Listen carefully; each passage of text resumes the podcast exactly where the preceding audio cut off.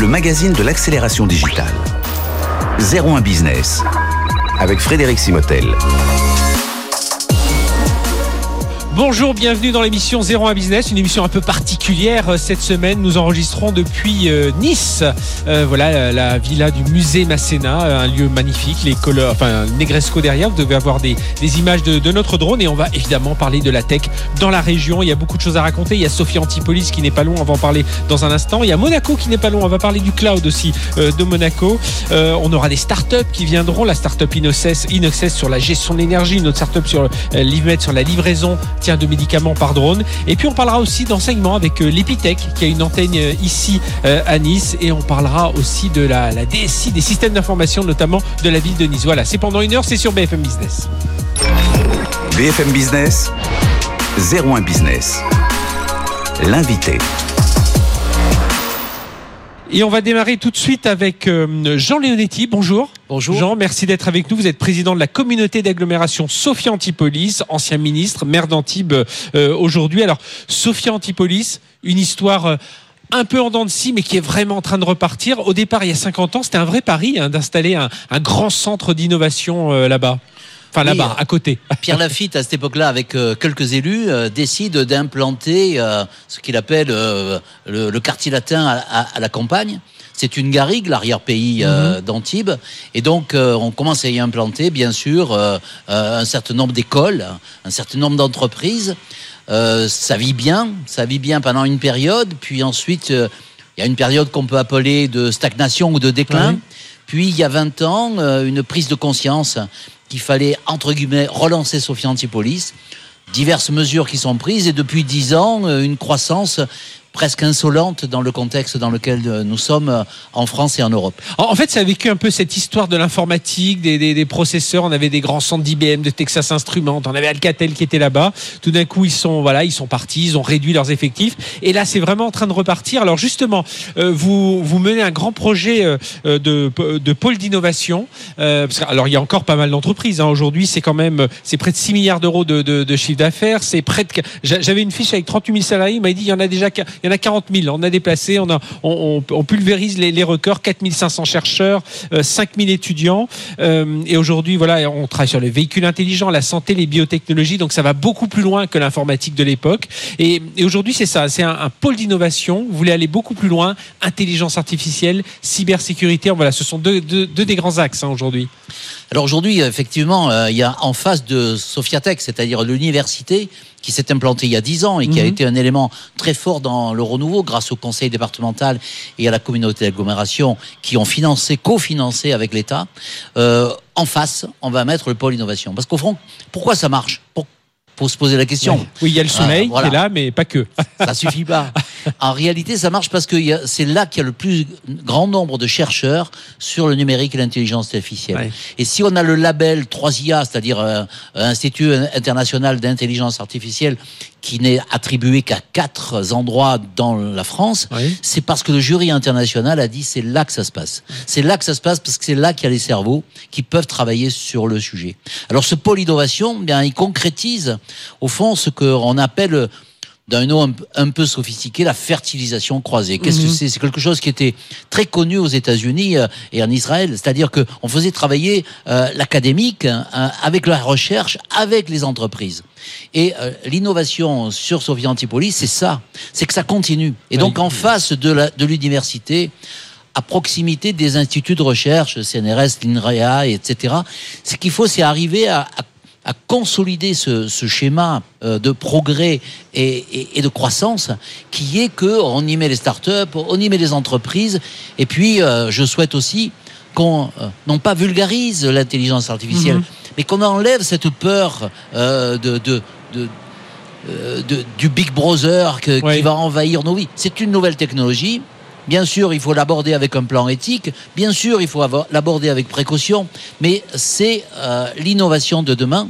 Et donc, il faut que nous nous soyons capables de manière populaire de s'approprier cet euh, instrument nouveau. Et vous parliez des entreprises, c'est vrai qu'on a les Renault Software Lab, on a Mercedes, on a Bosch Vision, on a NXP, Huawei, Magneti Marelli qui sont venus séquents, Symfony qui est d'ailleurs l'une des, des licornes qui sont, qui sont présentes. Et je disais, alors l'intelligence artificielle, la cybersécurité, les objets connectés, ça c'est déjà euh, des choses fortes. Et puis derrière les filières, on sort aussi, enfin, on, vous voulez montrer tout ce que le digital apporte hein, aux véhicules intelligents, à la Sportec. On aura une start-up dans, dans Tech Co qui parlera de tout ça, aux biotechnologies, au, alors ce qu'on appelle le travel tech. On va garder le nom, mais c'est le, tour, le tech et, le tourisme, évidemment, pour une région comme ici. Et c'est ça que vous voulez faire aussi dans ce pôle, c'est élargir.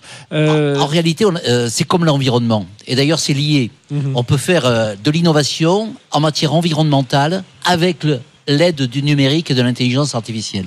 Et c'est le pari de Sophia Antipolis. Ce pari, c'est de, de, de, de concilier des choses qui paraissent antinomiques. Mais elles ont une chose en commun, elles sont en transversalité. Chaque fois que vous abordez un problème, le problème du journalisme, le problème de la politique, le problème euh, de la santé, le problème de la sécurité, vous avez toujours l'intelligence artificielle qui vient mhm. faire progresser de manière très significative à la fois sur le plan technique, mais aussi sur le plan humain. On n'imagine pas ce qu'en médecine, aujourd'hui, l'intelligence artificielle peut apporter en bien-être, en progrès, en, efficacité. Donc, euh, ce qu'on veut montrer, c'est que effectivement, il y, a, euh, y a eu une révolution qui s'appelait la Renaissance. Où on, mhm. a, on a imprimé le, le, savoir. Eh bien, on est une deuxième révolution. Cette révolution, c'est une deuxième renaissance elle se fera avec des chaos, avec des connaissances, c'est la data, c'est tout ce qu'on va utiliser. Ça va se faire dans un climat dans lequel, oui, tout va être bouleversé mhm. et nous devons être les moteurs de cette de cette révolution qui aboutit sur un, meilleur être et, et, surtout sur un, humanisme moderne. Et alors, Jean, Jean vous parliez des entreprises, des chercheurs, des talents qui viennent euh, travailler de, l'académique aussi. Euh, les investisseurs, on arrive à les attirer là davantage, euh, à les faire descendre jusqu'ici justement pour qu'ils viennent accompagner ces start-upers ah bah, à lancer leur société d'ici. Hein, le paradoxe, c'est qu'on a des demandes qu'on ne satisfait pas. Ah oui, à ce point-là. Donc on est dans une situation de, croissance très forte. en, en 21, on a fait 1500 emplois de plus sur la technopole en sortie presque de crise sanitaire. Mais il y a eu une résilience vis-à-vis des crises euh, de la part de Sophie Antipolis. D'abord parce que le télétravail, c'est déjà euh, dans les mœurs, c'est déjà une habitude, c'est déjà un mode de fonctionnement. Et puis euh, surtout parce qu'il y a eu des champs nouveaux. Aujourd'hui, tout le monde s'occupe de cybersécurité et mhm. on voit bien qu'il y a un champ qui s'ouvre. On voit bien que la mobilité autonome, à la fois autonome sur le plan de l'énergie et autonome mhm. sur le plan de la connexion, sont aussi des, des, des enjeux d'avenir. Donc euh, euh, demain sera numérique et demain sera connecté et demain sera l'intelligence artificielle, elle va pas diminuer l'intelligence humaine, ah mais l'intelligence humaine doit la domestiquer pour en faire un véritable progrès. Et, vous arrivez justement, quand on parle d'intelligence artificielle, vous parliez de la santé, euh, euh, vous arrivez à, à, à, faire euh, travailler voilà, des hôpitaux, des centres universitaires aussi de, de, de dans la santé, si on prend cet exemple? On prend deux exemples. Un exemple sur les personnes âgées. Le maintien à domicile des personnes âgées, il passe par la robotique aujourd'hui, mhm. et il passe par l'intelligence artificielle. Et puis un autre exemple, c'est le le, numérique de l'image. Aujourd'hui, vous passez à une IRM ou un scanner à un endroit, il peut être interprété à un autre endroit. Et donc, euh, vous voyez comment vous pouvez multiplier les, services rendus à la, population.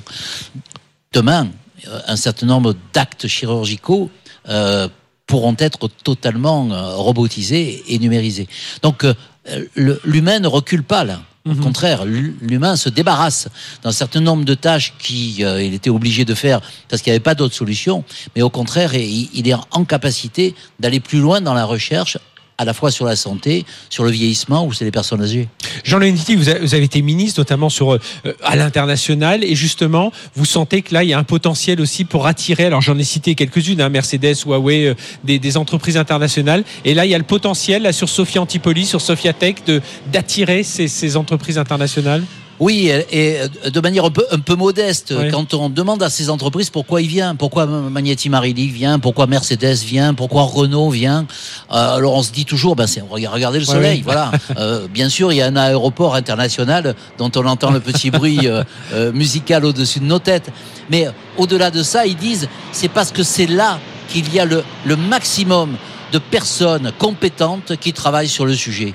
Et d'ailleurs, vous le voyez parce que à un moment donné, Texas ferme. Mhm. 500 emplois de moins, vous vous dites, bon, c'est une catastrophe Ah oui, industrielle. Immédiatement, les 500 emplois sont recréés parce que euh, ces chercheurs sont recrutés à nouveau et euh, Amadeus s'installe à la place de, de Texas. Mhm. Vous avez euh, ensuite, par exemple, euh, Vous avez euh, les, les, les Cotton aussi. là. Galderma, Galderma Ouais, qui était un, euh, le, le, le premier fleuron de, de, de, de la santé. euh, ouais, la biotech, voilà, si on va il ça. disparaît. On se dit, mon Dieu, on voulait développer les biotechnologies, on n'y arrivera pas. Et puis, euh, la friche industrielle dure un an. Et au bout d'un an, euh, Nuvisan et d'autres viennent. Et on voit bien qu'on a une demande très forte aujourd'hui sur les biotechnologies. Donc, euh, il faut accélérer cette, euh, ce processus. Et on a une telle croissance qu'on on baisse nos impôts Mhm. parce que on, on veut donner à cette attractivité une attractivité qui est à la fois humaine et intellectuelle. Oui, je parlais des Cotton, là, ce projet aussi de, de colline. euh, euh, voilà, Bah, L'innovation, avez- elle est partout. Ouais. L'architecture, c'est aussi dans l'innovation. Et euh, Jean Nouvel, qu'on ne présente plus, que- qui est un architecte français mais international, il, il a créé ce qu'il appelle une colline habitée, c'est-à-dire quelque chose qui va être euh, à, à la jonction entre l'innovation et le développement durable. Euh, un, un bâtiment de 40 000 mètres carrés, mais qui va être à- aux deux tiers végétalisé et qui va donner l'impression que dans cette colline, il va y avoir justement toutes les nouvelles start-up qui vont s'installer et qui vont créer l'entrée de Sofia et qui est l'entrée dans le 21e siècle. Bon, bah, je crois qu'on pourra revenir de nombreuses fois encore hein, dans cette dans cette belle Oui, le région. sujet est passionnant. Merci Jean Léonetti. Euh. D'avoir été avec nous. Vous êtes président de l'agglomération Nice-Côte d'Azur, maire d'Antibes, ancien ministre, et puis d'être venu vraiment nous parler avec beaucoup de, de passion et d'enthousiasme autour de cette Au passage, je suis pas président de, de Nice Côte d'Azur, mais de Sofia Antipolis. de, de Sophie Antipolis, pardon. Ma fiche Sinon- s'est envolée sinon- avec le vent. Sinon, mon petit ami con- Christian Estrosi va s'énerver. Oui, non, il y a un petit vent qui m'a envolé ma fiche. Voilà, c'est pour ça. Merci beaucoup en tout cas. Euh, nous, on poursuit notre émission. On va recevoir dans un instant Pierre Puchois. C'est le, euh, le CEO de Monaco Cloud. Monaco, c'est à quelques kilomètres d'ici. Et justement, on va parler cloud souverain avec lui. Allez, restez avec nous sur BFM Business. BFM Business, 01 Business. L'invité. Allez, on poursuit ici depuis la terrasse de la Villa Masséna, ce magnifique musée euh, dans cette ville de Nice qui nous accueille hein, euh, cette semaine pour 01 Business et pour euh, beaucoup d'émissions de BFM Business. Alors, sous un soleil radieux, on n'est pas loin du Negresco. Voilà, je dois tenir mes feuilles parce qu'il y a un petit, un petit courant d'air qui passe de temps en temps. Et nous sommes avec Pierre Puchois. Bonjour Pierre. Bonjour Frédéric. Merci d'être avec nous. Vous êtes CEO de Monaco Cloud. On dit, alors est-ce que c'est une société, c'est une start-up hein, aujourd'hui, c'est comme ça qu'on pourrait la, Alors, la c'est- présenter presque. C'est c'est presque une start-up parce Oui. que c'est une, une jeune structure avec euh, assez peu de collaborateurs aujourd'hui. On est, euh, on a un objectif d'être une vingtaine de personnes en 2022.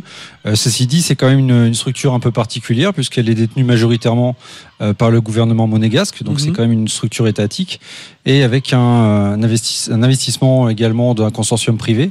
Donc on, on joue sur finalement deux tableaux, hein, un tableau public et un tableau privé. Et puis on, on a une, on a une histoire puisque la genèse du projet, c'est le projet Extended Monaco. Donc c'est la, la volonté finalement de digitaliser la cité, euh, volonté princière d'abord, volonté euh, accélérée par euh, Frédéric Ginta, donc qui est délégué interministériel à la transition numérique. Euh, grosse impulsion sur la volonté de développer un écosystème numérique à Monaco.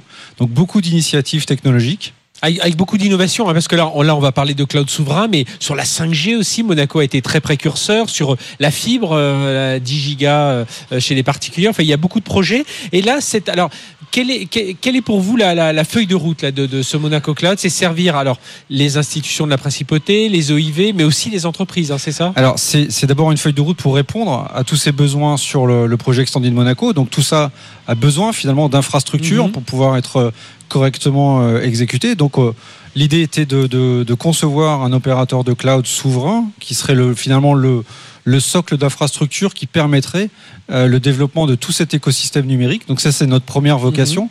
Mais bon, on est quand même à Monaco et à Monaco, il y a une vraie volonté aussi de développer le business. Oui. Euh, il y a une volonté d'excellence, donc euh, on en fait aussi une structure privée, une structure qui a vocation à être présente sur le marché, et pas seulement sur le marché monégasque, sur le marché européen.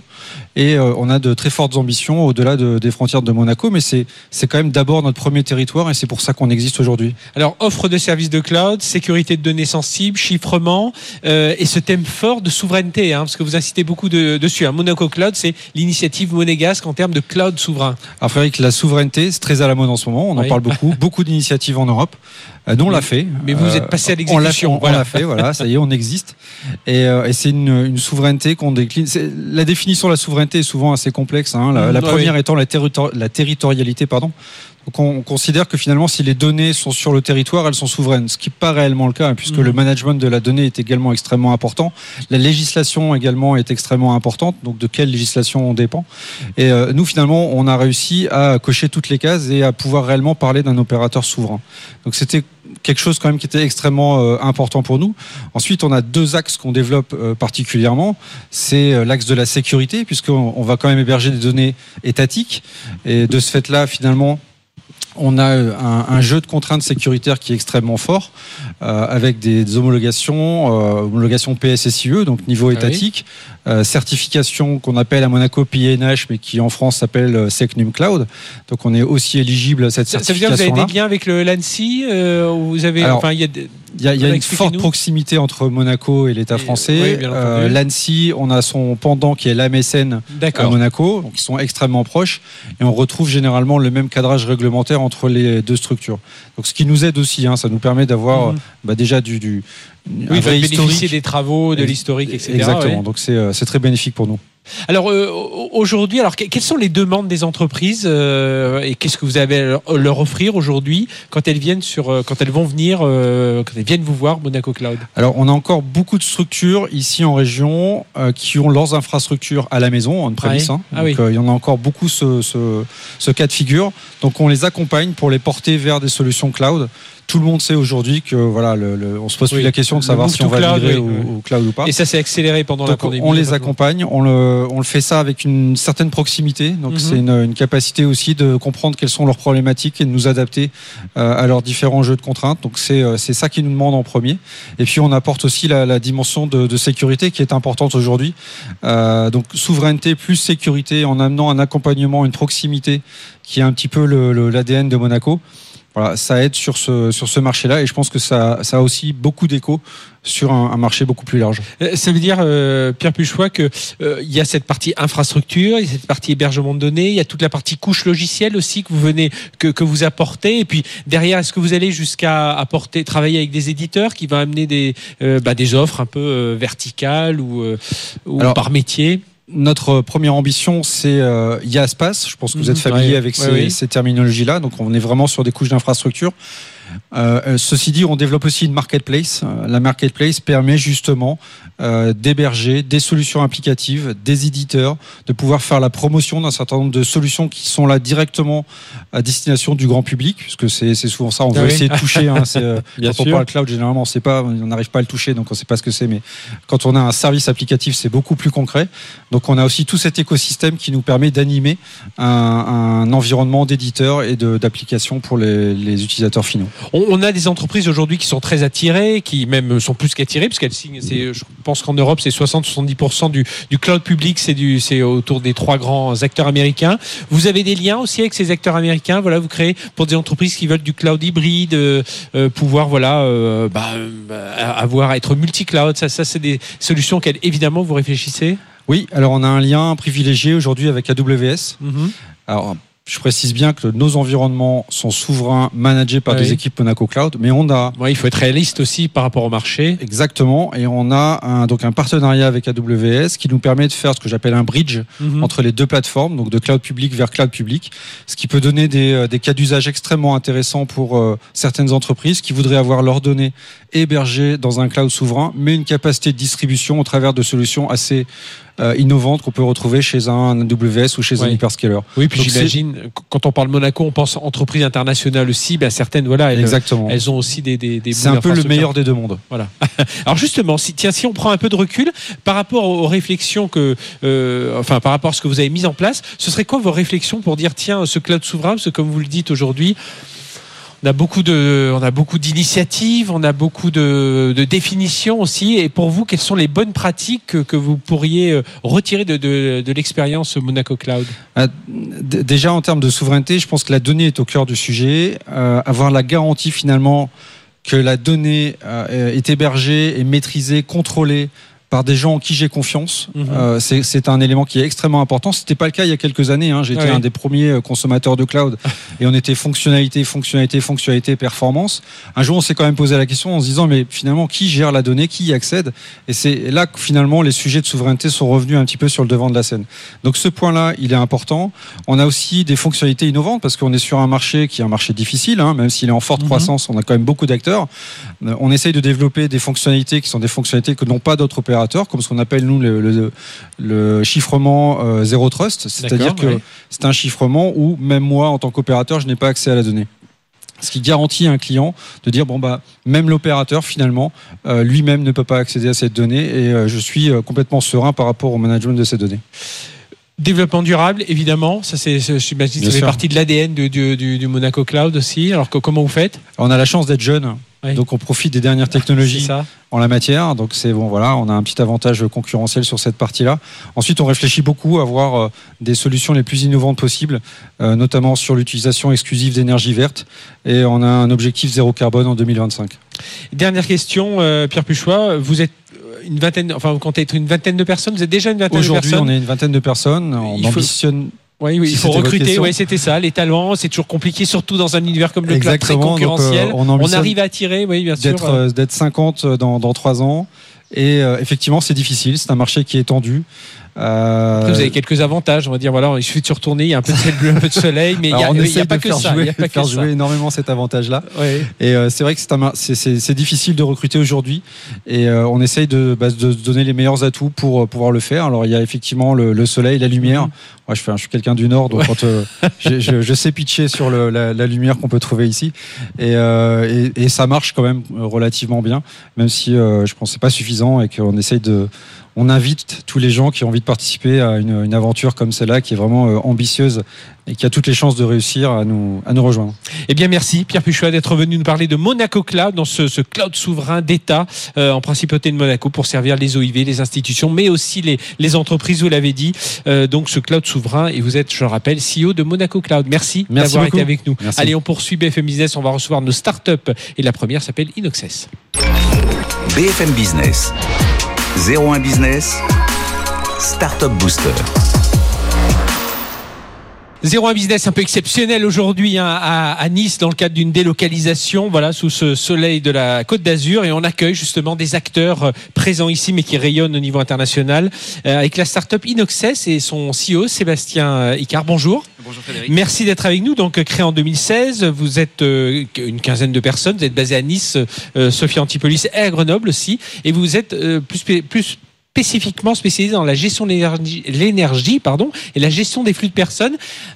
On, on est dans l'internet des objets. C'est un, peu à partir de là. Oui, Racontez-nous. effectivement, ça touche à l'Internet des objets, mais ça touche surtout à l'optimisation de la consommation globale d'énergie chez les, chez les utilisateurs, avec deux aspects. La première, la, la conversion et la, la, transform- la transformation de l'énergie pour qu'elle soit utilisable jusqu'à l'utilisateur final. Mhm.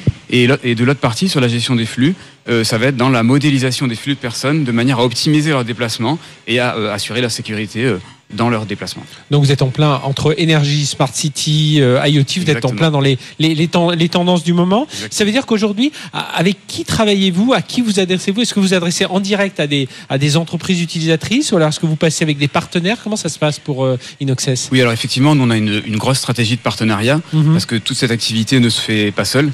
Oui. Euh, et c'est ça aussi la force de, de tout cet écosystème, c'est d'avoir euh, juste à côté de nous des partenaires, que ce soit des startups, des grands groupes, euh, des laboratoires, pour arriver à créer ces technologies et puis à les, à les amener, on va dire, sur le marché euh, pour que ça soit diffusé au, au bon endroit. Euh, en, en termes de donc vous existez 2016 en, en termes de financement parce que c'est un, un point important. Euh, première chose, euh, voilà comment financer. Et est-ce que le fait d'être euh, alors Sophie Antipolis, oui, il y a tout cet écosystème puis on voit on voit bien que la région est assez dynamique dans, dans ce domaine.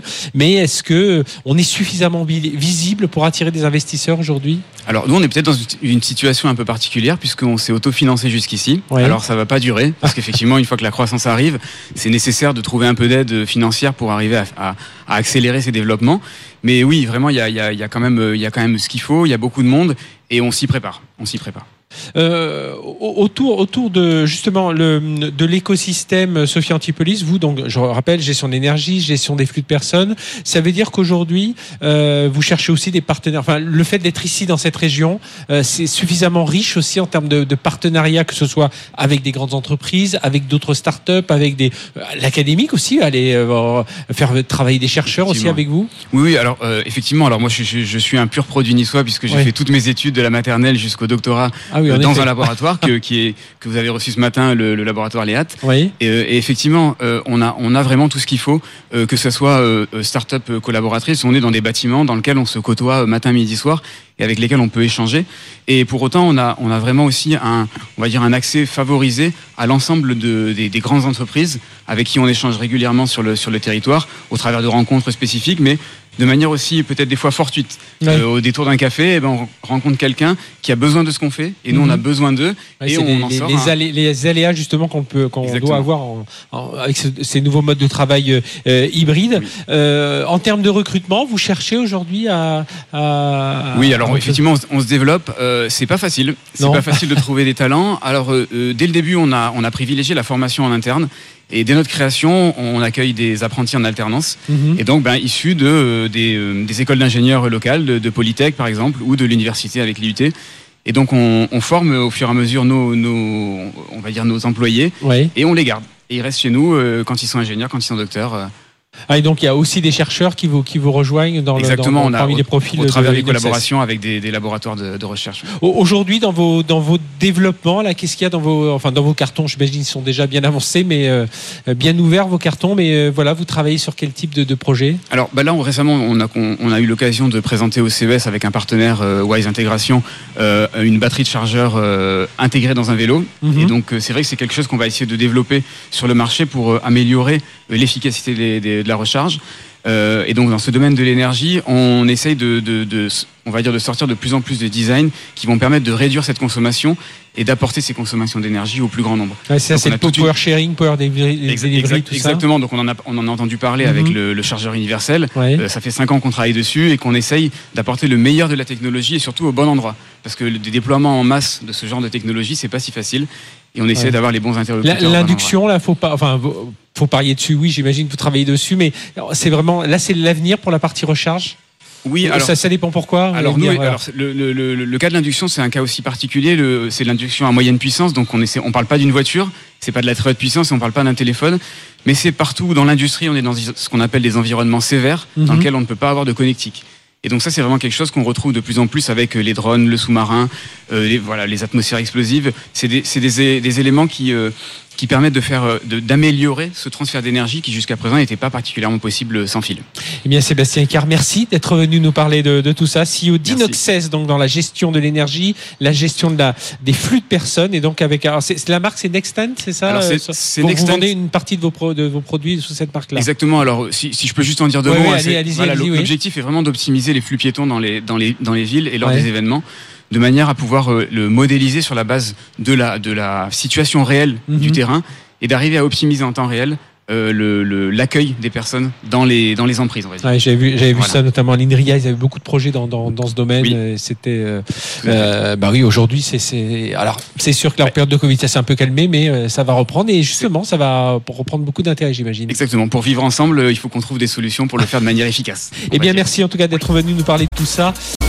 C'est reparti 01 Business pour une demi-heure ensemble depuis, depuis Nice, la Villa Masséna, voilà, avec cette vue superbe, la Méditerranée derrière, le Negresco, le soleil euh, au-dessus de nous, et puis des invités euh, de la région. Et justement, avec nous, Anne-Marie Atlan, bonjour. Bonjour. Anne-Marie, vous êtes euh, DSI euh, de Métropole Nice-Côte d'Azur. Alors, euh, c'est 14 000 agents des collectivités, c'est 400 métiers différents, c'est 540 000 habitants.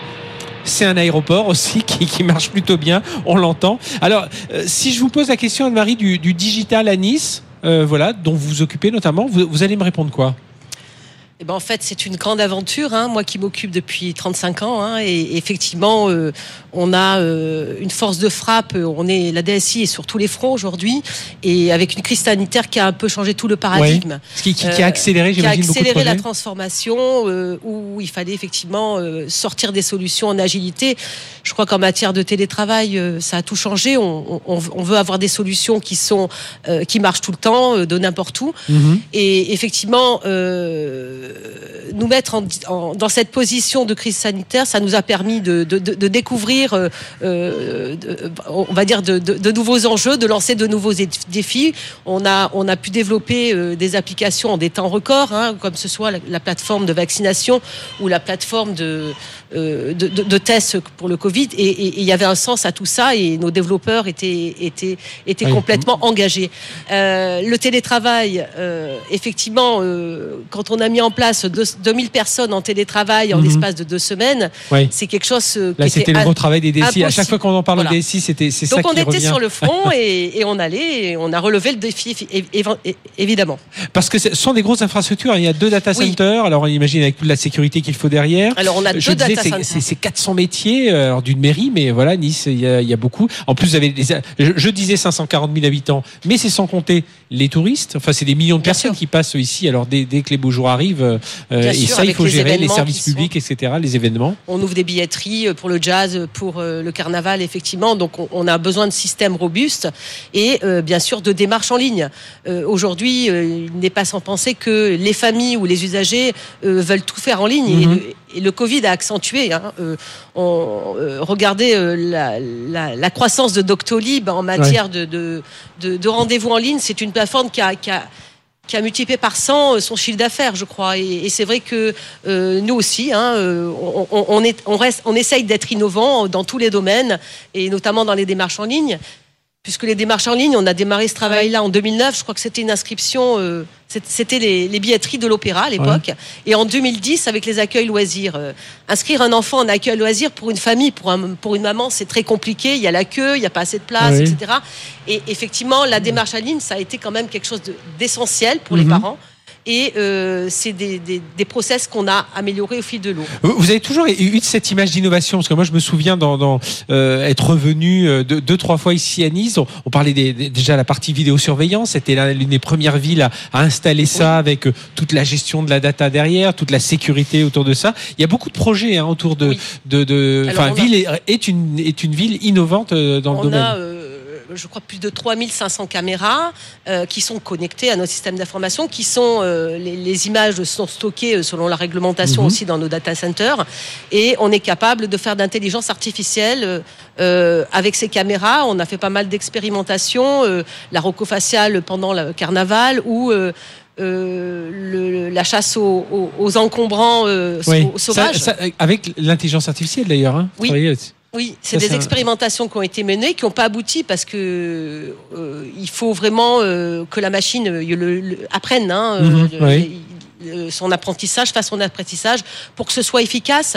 Et la reconnaissance, la reconnaissance d'une machine à laver sur la voie publique ou euh, bah, bah, c'est pas évident que la personne soit en fraude, en fraude ou non, parce qu'elle peut être en train de déménager, donc ou elle peut avoir la, la sollicité les services de, la vie. Donc on a tout un process qu'il faut aussi adapter mhm. au numérique, et ça c'est important. Et on, avait Jean Leonetti tout à l'heure qui nous parlait beaucoup d'intelligence artificielle. J'imagine que pour vous, il y a beaucoup d'innovations qui vont aller dans, dans, dans, ce sens-là. Alors vous parliez un instant pour la gestion des déchets, on mais a euh, aussi pour euh, simplifier les déplatements, dans la mobilité, dans, le domaine du bruit, on a des capteurs et on a la possibilité effectivement de d'en de, proposer tout ça dans, dans, dans notre Il y a un peu de vent qui fait euh, nos, fiches. dans, notre data center pour demain, effectivement, faire des dashboards euh, soit de, pilotage, soit euh, de prévention.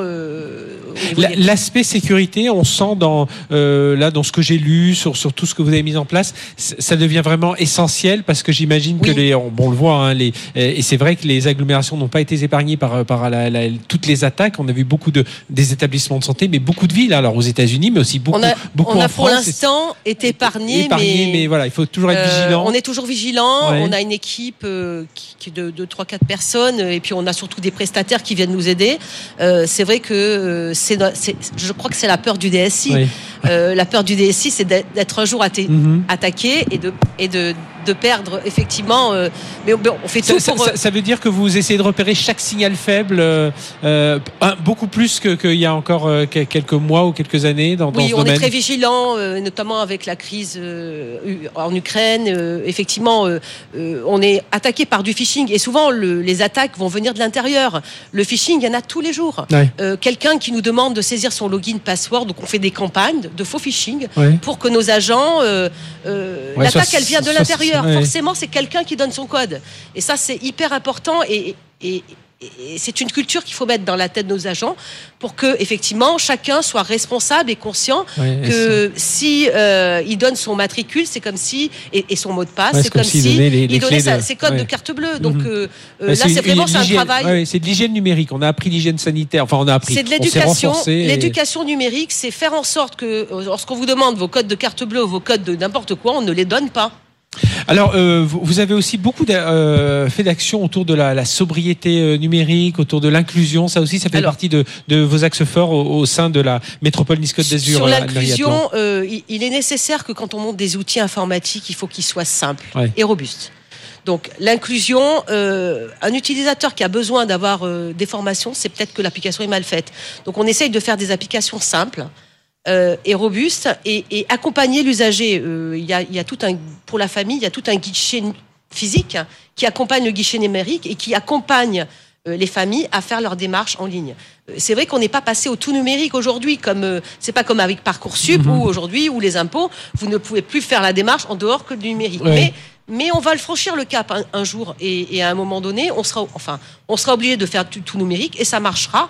Il faut savoir que quand on a fait les accueils loisirs en 2010, je vous parle, il y avait 80% des demandes qui étaient dématérialisées déjà en Ouais. 2010. Ouais. Donc aujourd'hui, euh, je pense que euh, on est prêt à, à- à faire le pas et on est prêt petit à petit à supprimer euh, les démarches papier et rendre tout numérique. Et- et- Mais on et- les accompagne. L'accompagnement, Mhm. il y a- Ouais, il deux- ouais. il y a deux points clés ce qui sont essentiels. C'est un la simplicité, c'est-à-dire concevoir une application simple. C'est pas donné à tout le monde. Mhm. Je vais pas euh, Oui. dénoncer certaines applications qui sont compliquées, mais il y en a encore. hein, Ah euh, ben, nous, nous, on a une application de note de frais. Il, fallait une heure de formation euh, qui a été donnée en visioconférence pour l'ensemble des salariés. vous voyez Exactement. Et une application simple et accompagnée, la conduite de changement, ça s'accompagne. Ça s'accompagne. Et un, un numérique responsable aussi, ça aussi, ça fait partie des, des priorités des DSI. Alors- Moi, tous les DSI que je rencontre me disent, voilà, aujourd'hui, ça fait partie de mes, On a- mes deux, trois priorités. Il y a le numérique responsable. Effectivement, euh, on a la chance d'avoir le réglementaire euh, avec nous. hein. Le réglementaire est souvent une barrière, mais des fois, ça permet aussi de franchir euh, certains, certains écueils. Euh, il y a la loi du 16 novembre 2021 qui est sortie. Et cette loi, effectivement, euh, demande aux collectivités et aux administrations de, de bâtir un plan de numérique responsable. Numérique responsable, c'est euh, récupérer euh, la chaleur fatale des data centers, c'est euh, moins de mails, c'est utiliser des outils, euh, les mails, Oui. euh, la communication, elle passe par les mails aujourd'hui. Euh, on a des. et puis voilà des mails stockés. Enfin voilà, faire en chaque fois on dit sorte c'est comme une, ampoule utilise les applications qu'on achète, faire euh, en sorte de de- d'acheter des outils qui sont euh, libres de droit, des Mhm. open source. Donc c'est toute une stratégie euh, qu'on met en place de pas imprimer ou imprimer le moins possible ou imprimer pas en couleur. Il faut savoir que la couleur euh, ben, coûte dix fois plus cher que le noir et blanc Mhm. euh, quels que soient les, les, les copieurs. Donc on a des mesures comme ça, on a des indicateurs et on, on- on mettra en place ces actions et on les mesurera pour vérifier qu'on suit cette politique. Euh, on, a, on a aussi fait, fait beaucoup de dématérialisation hein, pendant Oui. ces dix dernières années. Et encore plus, là, Euh, j'imagine, depuis, depuis Et 24 encore plus mois. ouais. aujourd'hui avec le- la crise sanitaire, euh, la dématérialisation, euh, elle a commencé par la chaîne comptable en 2000, euh, ça devait être 2017, et, et c'est grâce à la loi finalement qui obligeait les collectivités à mettre en place la dématérialisation. Et je peux vous assurer que ce qui a- qu'est-ce qui a marché, c'est l'accompagnement et la conception d'outils, l'innovation dans les outils. On a innové dans les outils, on a mis en place des solutions euh, de, euh, de, de- de stockage des fichiers dans des GED, mais de stockage automatique avec des scripts qui les, qui les, qui les tout automatiquement, qui les nomment automatiquement. Et du coup, ça a marché et ça a permis effectivement de dématérialiser euh, rapidement euh, euh, beaucoup de choses. Eh bien, merci d'être venu nous parler de tout ça. Anne-Marie Atlan, directrice des systèmes d'information Métropole Nice-Côte d'Azur. Euh, voilà, sobriété numérique, simplification, dématérialisation, intelligence artificielle. Vous êtes au cœur hein, de toutes les problématiques des, des DSI aujourd'hui. On Merci. relève, on est prêt à relever beaucoup de défis. Voilà, merci d'être venu nous parler de tout ça. Euh, voilà, on va poursuivre dans un instant. Tiens, on va en parler éducation avec le patron de l'Epitech et juste après une start-up. C'est tout de suite sur 01 Business. BFM Business, 01 Business. L'invité. On se retrouve 01 Business à Nice, hein, la Villa Masséna. Voilà, vous, commencez à avoir l'habitude de ce décor merveilleux avec ce, ce, grand soleil. Et avec nous, Damien Lallemand. Bonjour Damien. Bonjour. Merci d'être avec nous. Vous êtes directeur en charge de la pédagogie d'Epitech, donc école d'ingénieurs, euh, notamment dans tout ce qui est la, la tech, l'IT, le digital. Euh, alors, c'est partie du groupe Ionis qui a fêté ses 40 ans il y a, il y a peu de temps. C'est l'année dernière. L'année dernière. Epitech, ça a été créé en 99. Vous êtes à Nice. Il y a cette antenne à Nice depuis, euh, depuis une quinzaine d'années. Euh, quatre cursus. Alors, Epitech, dans l'ensemble, c'est 6000 étudiants, mais il y en a 250 ici euh, à Nice. Avec, alors, est-ce qu'il y a des cursus particuliers pour, pour Nice ou il y a un, un tronc généraliste et ensuite on, on choisit Alors, ce qui est important sur Epitech, c'est déjà bien comprendre que donc il y a 20 campus répartis en, dans le Fran en France, dans le monde, en Europe. Euh, L'idée, c'est que chaque école, en fait, euh, c'est une école nationale. Il n'y a pas Epitech Nice, Epitech Bordeaux, etc. Donc tout ce qui va se passer dans un campus va se passer euh, la même chose partout ailleurs. Donc ce qui est important, c'est qu'on a 250 étudiants sur quatre différents cursus qu'on a. On a des cursus, on a un cursus grande école euh, qui adresse les étudiants en sortie de bac. On a un cursus alternant pour des étudiants qui ont déjà un bac plus 2 ou un bac plus 3 avec une grosse composante entreprise. Euh, et on a une, une, école en gros de la seconde chance. Euh, j'ai arrêté mes études, j'ai pas mon bac, je veux reprendre des études. Ou alors c'est une reconversion professionnelle. Je suis, je sais pas, en ce moment avec le Covid, ça a beaucoup fonctionné. Je suis dans la restauration, dans l'hôtellerie. Et je fais une formation en accéléré pour devenir justement développeur dans les parties web ou mobile. Alors aujourd'hui, on sait que c'est une, une, grosse demande. Hein. J'imagine que les, les, 250 étudiants, quand ils sortent de l'école, euh, n'ont pas trop de mal à Alors, trouver. Ils euh... Pas trop de mal. Hein. C'est ça qui est intéressant dans l'informatique, euh, c'est qu'il y a une énorme demande. Il y a une grosse pénurie. Hein. C'est pour ça aussi qu'on est aussi beaucoup à travailler avec les acteurs locaux mm -hmm. pour s'assurer un petit peu d'essayer de, bah, de répondre à des besoins justement bah, de l'écosystème niçois. mais c'est vrai qu'en sortant d'école, ils ont déjà bah, un, entre, un, un, emploi et généralement c'est l'entreprise dans laquelle ils ont fait différentes formations professionnelles ou des stages qui les embauche justement en sortie d'école. Le, fait qu'il y ait ces 20 campus, ça veut dire que les, des étudiants peuvent passer. Ils peuvent bouger de campus, voilà, on peut changer, on peut très bien ouais. dire je fais un an à Nice euh, pour des raisons personnelles ou mm -hmm. simplement parce qu'on a envie ouais. de bouger. On peut faire un an à Barcelone, on peut faire un an à Bordeaux. D'accord, il n'y a pas des spécialités. Si je prends le, le format grande école, il n'y a pas une spécialité particulière à l'Epitech Nice? En fait, non, le but de, du format grande école, c'est vraiment d'avoir une école, donc c'est l'école de l'expertise informatique et d'innovation. Ouais. L'idée, c'est de former des étudiants à pouvoir être aptes pardon, à, à être agiles mm -hmm. euh, et à réagir au marché du travail. Donc en fait, on a vraiment une formation euh, qui va être la même partout. Euh, simplement, euh, sur Nice, on va travailler beaucoup, par exemple, avec des entreprises dans tout ce qui va être dans de, dans de l'IA ou alors parfois ouais, aussi dans les applications mobiles. Donc voilà, donc on va, les étudiants vont, vont se dire, tiens, sur Nice, je vais m'orienter un petit peu plus sur ça. Mais en tout cas, le cursus, euh, le cursus sera classique partout, le même partout. Ça veut dire, Damien Allemand, que Epitech doit voilà avoir un ancrage très fort auprès des entreprises locales. Alors là, il y a Sophia Antipolis, il y a Sophia Tech, mais il y a d'autres entreprises aussi au sein de au sein de Nice. Puis même voilà, on peut aller rayonner dans un rayon de 50-60 km voire plus. Euh, là, c'est là aussi, enfin votre rôle, c'est d'aller chercher Notre rôle, c'est d'être un petit peu, d'aller chercher un petit peu, de, de, de, provoquer un petit peu les échanges. Euh, nous, on apprend nos étudiants justement à être, à, bah, à, à se challenger, à, rencontrer un petit peu, à provoquer parfois les rencontres. Et justement, le but, euh, nous, d'Epitech, de l'équipe administrative, ça va être un petit peu de, bah, de tisser des partenariats.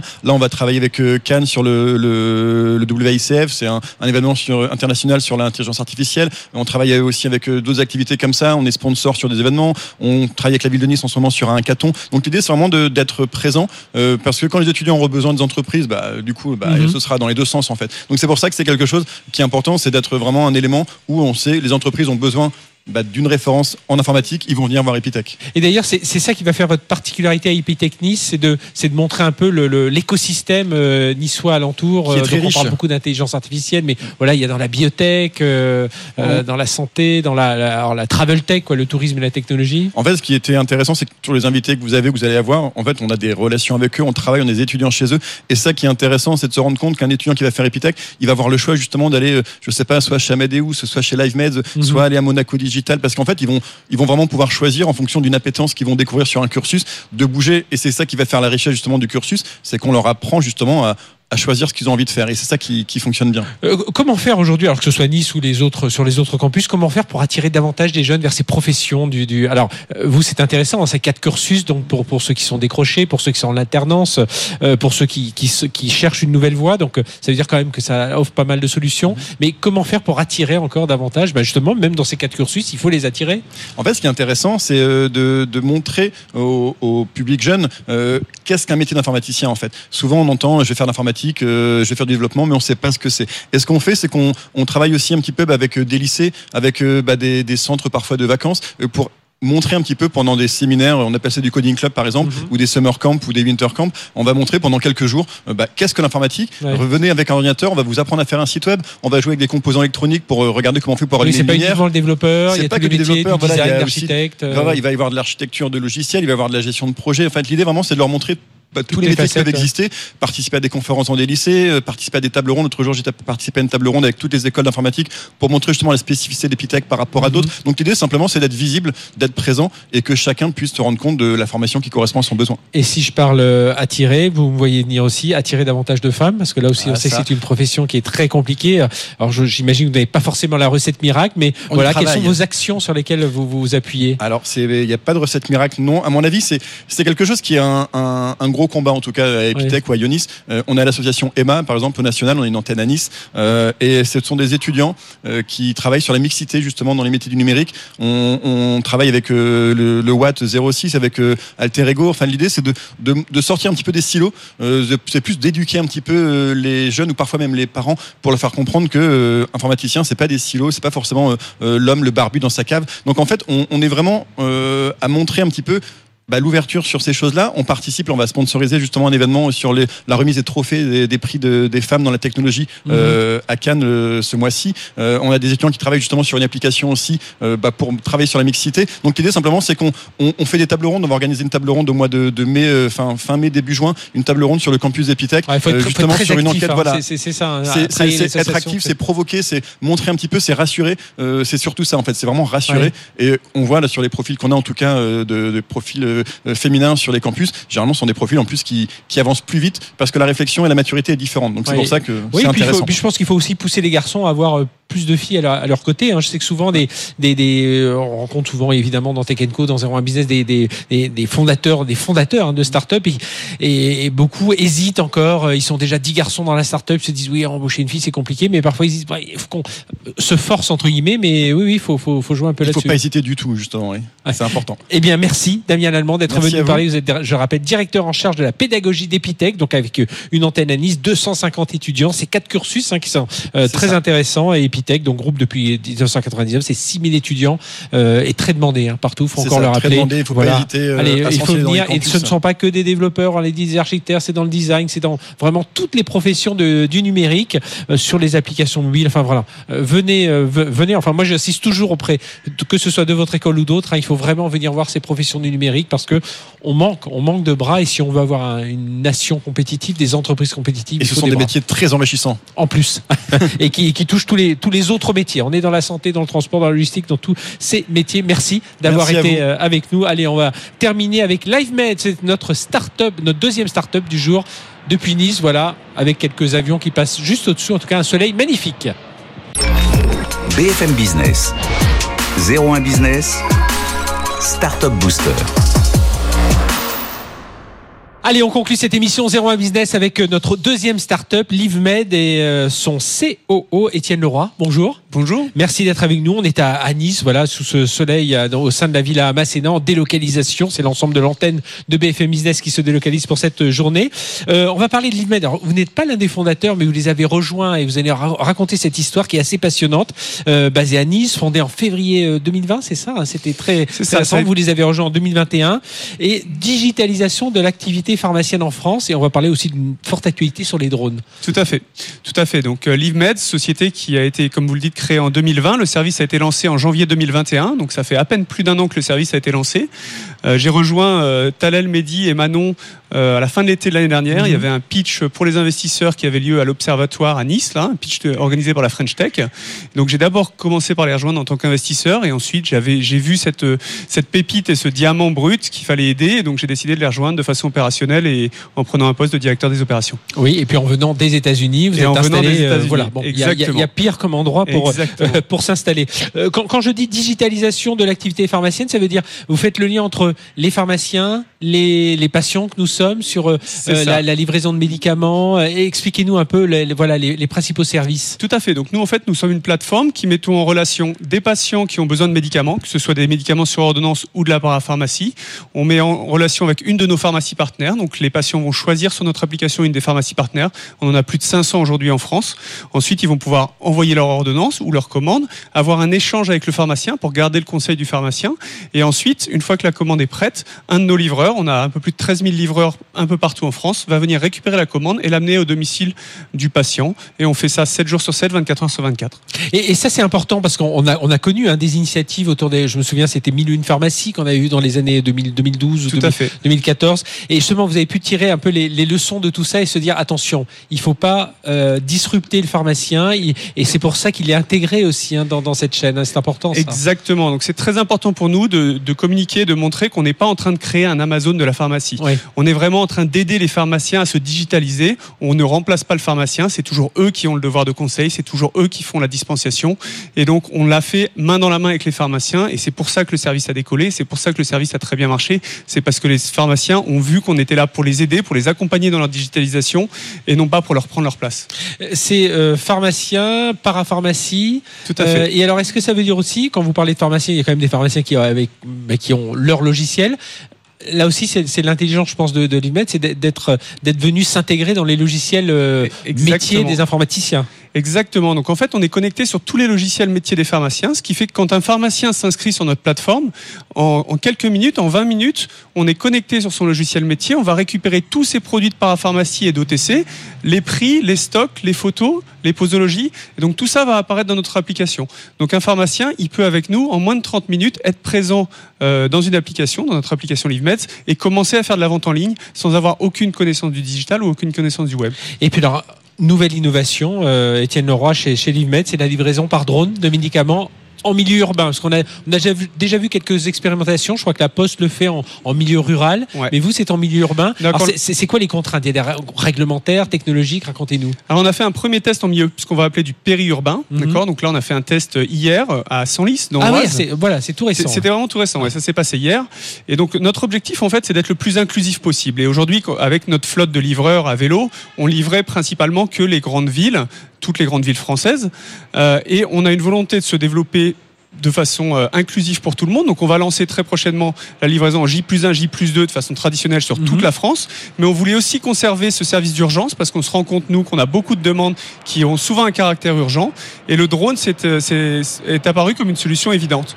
Donc on a fait un partenariat avec une société qui s'appelle H-Drone pour faire ce premier test. Donc hier, on a pu donc on a eu un de nos livreurs qui a récupéré un colis dans une pharmacie en centre-ville, qui l'a amené à une zone de décollage. Le pilote du drone l'attendait. Le colis a été euh, embarqué dans le drone dans une petite boîte qui est sécurisée et verrouillée, qui se déverrouille à distance. Le drone a parcouru euh, quelques kilomètres. Il s'est posé et là le patient est venu récupérer son colis Et, et donc directement. avec un pilote, euh, voilà, pour l'instant, qu'ensuite j'imagine qu'il y aura tous les aspects réglementaires hein, à, Ouais. à- à- à respecter. Euh, Aujourd'hui, donc, euh, vous êtes venu vous installer à Nice. L'IMED était déjà à Nice. C'était tour, tour- donc créé en 2020 et vous êtes arrivé en fait. 2021. C'est quoi ah Bon, à part évidemment le soleil, la mer, que- quels sont les atouts de cette région euh, niçoise en termes de talent, en termes d'écosystème euh, Alors, je- je- au début, quand je suis arrivé, je ne savais pas trop à quoi m'attendre. En arrivant sur Nice, on était venu principalement parce qu'on avait des attaches familiales dans la région. Et j'étais très surpris, très agréablement surpris de découvrir un tissu économique extrêmement fort, une French Tech qui était très présente également. Et j'ai vu plusieurs pépites au cours de ces événements French Tech. Et en fait, ça s'explique parce qu'il y a, il y a un- vraiment un pool de talents euh, dans la tech et dans l'informatique qui est très fort. Vous en avez Mhm. parlé tout à l'heure avec, euh, avec euh, l'Epitech, avec Oui. Sophia. Il y a, on se rend compte qu'il y a vraiment une, un, un vrai dynamisme autour de la tech à Nice. Après, je trouve qu'il faut, il faut qu'il y ait encore plus d'entrepreneurs qui viennent. On a beaucoup, j'ai envie de dire, de, de ressources techniques. Oui. Il faut qu'on ait plus Oui, il y a de, de chercheurs, les, pousser un peu. il faut qu'il y ait des business développeurs, il faut qu'il y ait des product managers, des entrepreneurs qui viennent parce qu'il y a, il y a vraiment de l'opportunité en termes de, de ressources techniques et de chercheurs. Et je, et- et je trouve ça génial. Sans parler évidemment du, Oui, du, après il y a le du- cadre. du climat, le cadre, la montagne qui est pas loin. Non, mais je pense que c'est important ce côté, oui, euh, visibilité, ce côté faire venir ces investisseurs, ces business développeurs. Tout On à fait. entend beaucoup, hein, euh, lorsqu'on on parlait avec des startups, euh, j'en avais une à Paris hier qui me disait aujourd'hui on cherche des, des commerciaux, des business Ouais, développeurs. Voilà, c'est vraiment des gens qui sont là pour développer le business et c'est et des entrepreneurs, des créateurs, des gens qui vont pouvoir avoir une idée, la développer et travailler avec des, des gens. Et ça, c'est vrai qu'il y a, il y, a, il y a vraiment de quoi faire. C'est vraiment un très beau tissu économique. Mais écoutez, il faut que beaucoup suivent votre exemple, hein, d'être venu en plus, comme vous le dites, venir s'installer sur les bords de Nice. Merci Étienne Leroy, euh, CEO de LiveMed. Euh, Aujourd'hui, c'est combien de personnes LiveMed? Aujourd'hui, LiveMed, c'est 25 personnes. Alors, on est passé passé euh, de l'année dernière, on était trois à la même période. Enfin, il y avait trois personnes à la même période. On est à 25. On devrait être 40 d'ici la fin de l'année. Donc, Ouais. on est vraiment en hyper croissance. On a plus de 700% de, de croissance de chiffre d'affaires euh, year over year. Donc, on est, on est vraiment Voilà. sur une Eh pente. euh, L'appel est lancé pour ceux qui nous Voilà. regardent et qui nous écoutent. donc, on Merci. recrute. On recrute très Vous fort. recrutez. Merci d'avoir été avec nous. Merci de nous avoir suivis. 01 Merci. Business, donc euh, depuis, depuis Nice Métropole Côte d'Azur, euh, où nous délocalisions ce- cette émission. Euh, voilà, on a pu profiter du soleil et voir euh, tout euh, le dynamisme autour du numérique de cette région niçoise. Merci de nous avoir suivis. La semaine prochaine, on se retrouve à la même heure, pas au même endroit malheureusement, mais on continuera évidemment à parler d'accélération numérique. Excellente semaine sur BFM Business. BFM Business, 01 Business, le magazine de l'accélération digitale.